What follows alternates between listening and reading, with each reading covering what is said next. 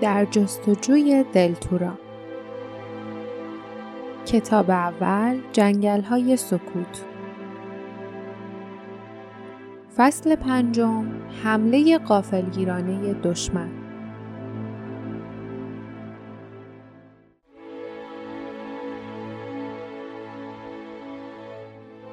سالها سپری شد و زندگی همچنان ادامه داشت.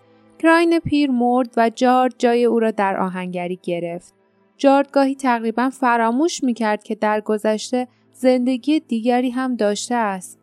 سالهایی که در قصر گذرانده بود به نظرش همچون رویا بود، اما هنوز هر سپیده دم به درخت روی تپه نگاه می‌کرد و هنوز اغلب کتاب کوچکی را که در کتابخانه قصر یافته بود می‌خواند و از آینده‌ای که پیش رو داشتند به وحشت می‌افتاد. برای آنای محبوبش و طفلی که در راه داشت می‌ترسید. برای خودش می‌ترسید، برای اندون و برای تمام دلتورا.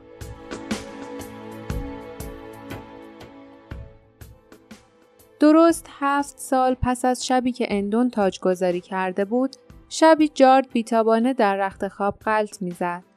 آنا به آرامی گفت: تقریباً صبح شده و تو هنوز نخوابیده‌ای. از چی ناراحتی؟ جارد آهسته گفت: نمیدانم عزیزم، اما نمیتوانم بخوابم. آنا که از تخت پایین میآمد گفت: شاید اتاق زیادی گرم است. لای پنجره را کمی باز میکنم. او پرده را کنار کشید و تازه قفل پنجره را باز کرده بود که ناگهان جیغی کشید و عقب پرید. جارد از تخت پایین پرید و به سوی او دوید.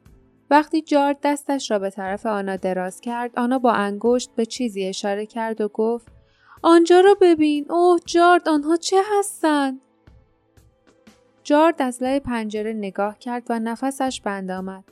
در آسمان بالای قصر روی تپه چیزهای غول‌پیکر و وحشتناکی چرخ می‌زدند.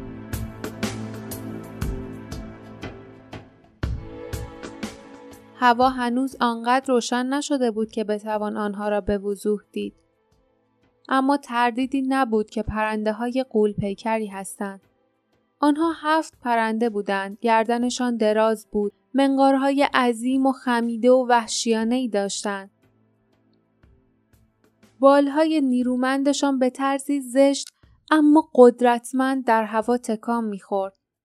جارد نگاه کرد و دید که آنها شیرجه رفتند و دوباره اوج گرفتند و بعد از یکدیگر جدا شدند و به سرعت در جهت‌های مختلف به پرواز درآمدند. نامی به ذهن جارد رسید، نامی از کلاس درس سالهای پیشین.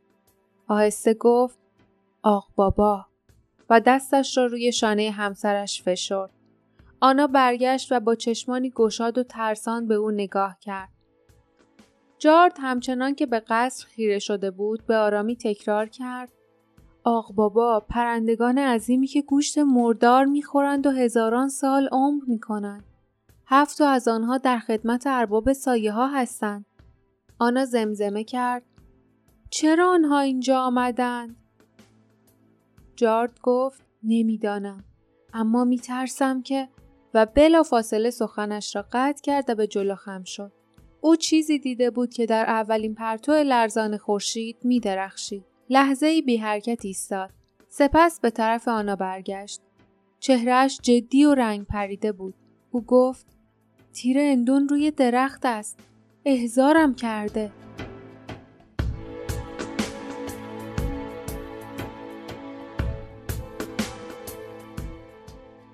چند لحظه بعد جارد لباس پوشید و از خانه پشت آهنگری بیرون رفت. چطور میتوانست خود را به اندون برساند؟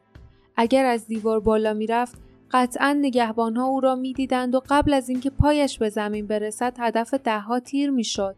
گاری که باقی مانده غذاها را حمل میکرد دیگر به دردش نمیخورد. پرانداین حتماً حد زده بود که جارد با گاری فرار کرده است، چون پس از آن دیگر اجازه نداده بود گاری به قصر وارد شود. این روزها گاری میان دو دروازه می ایستاد و نگهبانها کیسه های زباله را داخل آن بار می زدند. جارد در حالی که می دوید فکر کرد: فقط خود اندون می تواند کمکم کند. شاید چشم انتظار من است. منتظرم است تا اما با رسیدن به دروازه های قصر نفس زنان سرعتش را کم کرد و دید که دروازه ها محکم بسته شدند و در جاده بیرون از قصر اثری از کسی به چشم نمیخورد. جارد نزدیکتر شد. پشتش مورمور میشد. علفهای بلندی که دیوارهای قصر را احاطه کرده بودند در نسیم صبحگاهی نجوا میکردند. شاید با پای خودش به طرف تله میرفت. شاید هر لحظه سربازان از میان علفها بیرون میپریدند و او را دستگیر میکردند. شاید اندون بالاخره تصمیم گرفته بود که به او خیانت کند و او را به پرانداین تحویل دهد. پاهایش روی خاک جاده به چیزی خورد. پایین را نگاه کرد و تیر چوبی بچگانه‌ای دید. تکه کاغذ کوچکی به دور تیر بسته شده بود. قلب جارد به سختی می‌تپید. خم شد، تیر را برداشت و کاغذ را از دور آن باز کرد. اما همین که کاغذ را صاف کرد و نگاهی به آن انداخت، هیجانش فرو نشست. فقط یک نقاشی کودکانه بود. بچه یکی از درباریان با تیر و کمان تمرین می‌کرد و بالای دیوار تیر می‌انداخته. درست مثل او و اندون زمانی که کوچک بودند.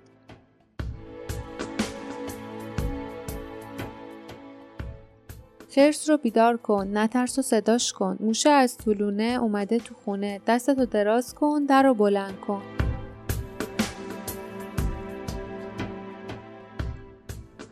جارد با نفرت کاغذ را مچاله کرد و روی زمین انداخت. دوباره به دور و بر و دروازه های بسته نگاه کرد. هنوز اثری از جنبنده‌ای به چشم نمیخورد. هیچ علامتی نبود، هیچی، به جز تیر چوبی روی زمین و کاغذ مچاله شده که همراه نسیم به آرامی قل میخورد و از کنارش دور میشد. به کاغذ مچاله شده خیره شد و دوباره به یاد شعر بی‌معنی آن افتاد. با سردرگمی فکر کرد که عجیب است. آن شعر شبیه نوعی دستورالعمل بود. دستورالعملی که هر بچه کوچکی میتوانست بخواند و به خاطر بسپارد. فکری به ذهنش رسید. دنبال کاغذ دوید و دوباره آن را برداشت. چروک‌های آن را صاف و از نزدیک به آن نگاه کرد. این بار دو چیز دید که بار قبل به آنها توجه نکرده بود. کاغذ در اثر گذشت سالها زرد شده بود و دستخط آن گرچه کودکانه بود ولی به طرز عجیبی آشنا بود. با تعجب فکر کرد وقتی اندون بچه بود اینطوری نقاشی میکرد. مطمئنم که این نقاشی کار اندون است. هیچ شکی ندارم. ناگهان متوجه شد که چه اتفاقی افتاده است. اندون وقت کمی داشت اما در هر حال میخواسته پیغامی برای جارد بفرستد. پس یکی از نقاشی‌های زمان کودکیش را از دفترش کنده و آن را به آن سوی دیوار فرستاده بود. او از تیر بچگانه استفاده کرده بود تا در صورتی که نگهبانها کاغذ را روی زمین دیدند به آن توجهی نکنند و اگر حق با جارد می بود اندون آن نقاشی را بی‌دلیل انتخاب نکرده بود. نقاشی معنی خاصی برای او داشته است. در غیر این صورت چرا آن را نگه داشته بود؟ خرس رو بیدار کن، نترس و صداش کن.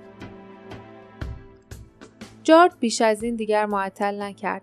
همچنان که تکه کاغذ را در مشت می‌فشرد، از جاده خارج شد، به طرف چپ پیچید و در امتداد دیوار به راه افتاد. تا پیش از پیدا شدن چیزی که دنبالش می‌گشت، جاده از نظر پنهان بود.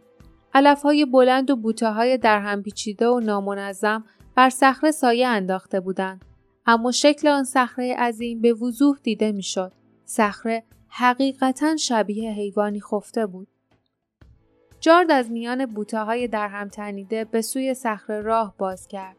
او متوجه شد که در طرف انتهای صخره جایی که بینی خرس روی پنجه‌هایش قرار داشت، علف‌ها به نسبت جاهای دیگر کمتر رشد کرده بودند. چرا اینطور بود؟ مگر اینکه جارد با صدای بلند غرید: وقتش است که بیدار شوی خرس پیر. به سوی آن محل دوید، زانو زد و مشغول کندن علف‌های کم پشت شد. علف‌ها به راحتی کنده می‌شدند. همین که روی زمین زیر علف‌ها را دست کشید، موجی از آرامش را حس کرد و فهمید که حق با او بوده است. در آنجا فقط لایه نازکی خاک به چشم می‌خورد. زیرا آن لایه صفحه فلزی گرد و بزرگی بود. برای دست‌های قوی جارد چند لحظه بیشتر کار نداشت تا خاک‌ها را کاملاً از روی صفحه فلزی پاک کند و آن را کنار بزند. حفره سیاهی نمایان شد. دیوارهایش از سنگ پوشیده شده بود. جارد با تعجب متوجه شد که او راه ورود به تونلی را پیدا کرده است. موشه از طولونه اومده تو خونه. حالا میدانست باید چه کند. روی شکم دراز کشید و داخل حفره روی آرنجهایش خود را به جلو کشاند. آنقدر جلو رفت تا راه کمی پهن‌تر و حرکت در آن آسان‌تر شد. همچنان که در تاریکی پیش می‌رفت، با ترش روی فکر کرد: پس حالا موش توی سوراخ است. باید امیدوار باشیم که گربه‌ای در انتهای سوراخ کمین نکرده باشد. مدتی کوتاه تونل سرازیری شد. بعد مسیر صافتر شد و جارد احساس کرد که از مرکز تپه می‌گذرد. هوا ساکن بود. دیوارهای اطرافش از سنگ‌های قدیمی و همه جا تاریک بود. او که زمان را گم کرده بود در تونل به جلو می‌خزید. سرانجام تونل به ردیفی از پله‌های سنگی شیبدار منتهی شد که رو به بالا می‌رفت. جارد که قلبش می‌تپید کورمال کورمال از پله‌ها بالا رفت. مجبور بود با لمس پله‌ها راه خود را به سوی بالا پیدا کند. هر بار یک پله. ناگهان فرق سرش به سنگ سختی خورد و با حیرت متوجه شد که راه مسدود است. نمی توانست جلوتر برود. ترس شدیدی او را در بر گرفت. پس از این همه زحمت، نکند این راه تله باشد. نکند نگهبانها با خبر از اینکه او راه فراری ندارد و می توانند گیرش بیاندازند، پشت سرش وارد تونل شده باشند. ناگهان از میان افکار درهم و برهمش چیزی را به خاطر آورد. دستتو دراز کن، درو بلند کن. وحشتش از بین رفت. دستهایش را بالا برد و محکم فشار داد. احساس کرد که سنگ بالای سرش تکان می‌خورد. بیشتر فشار داد. وقتی سنگ با صدای گوشخراشی کنار رفت، چیزی نمانده بود که جارد تعادلش را از دست بدهد و بیفتد. از چند پله آخر بالا رفت و از سیاهی به روشنایی خیره کننده‌ای قدم گذاشت. صدای بم و خشمگینی فریاد زد: کی هستی؟ قامت بلند و پرزرق و برقی را بالای سرش دید. جارد با دیدن آن پلک زد. پس از مدت‌ها در تاریکی ماندن، چشمانش می‌سوخت و از آنها آب می‌آمد. فریاد زد: من جارد هستم، عقب بایست. با زحمت خود را بالا کشید و ایستاد. بعد کورمال کورمال به دنبال شمشیرش گشت. ناگهان آن قامت بلند که لباس ابریشمینش خشخش می‌کرد و از زیورآلات طلایی‌اش صدای جیرینگ جیرینگ به گوش می‌رسید، مقابل او زانو زد. صدایی فریاد زد: آه جارد، نشناختمت. به خاطر دوستی قدیمی من از تو میخواهم که گذشته ها را ببخشی. تو تنها کسی هستی که میتوانم به او اعتماد کنم. لطفاً کمکم کن. و تازه جارد متوجه شد مردی که پیش رویش زانو زده اندون است.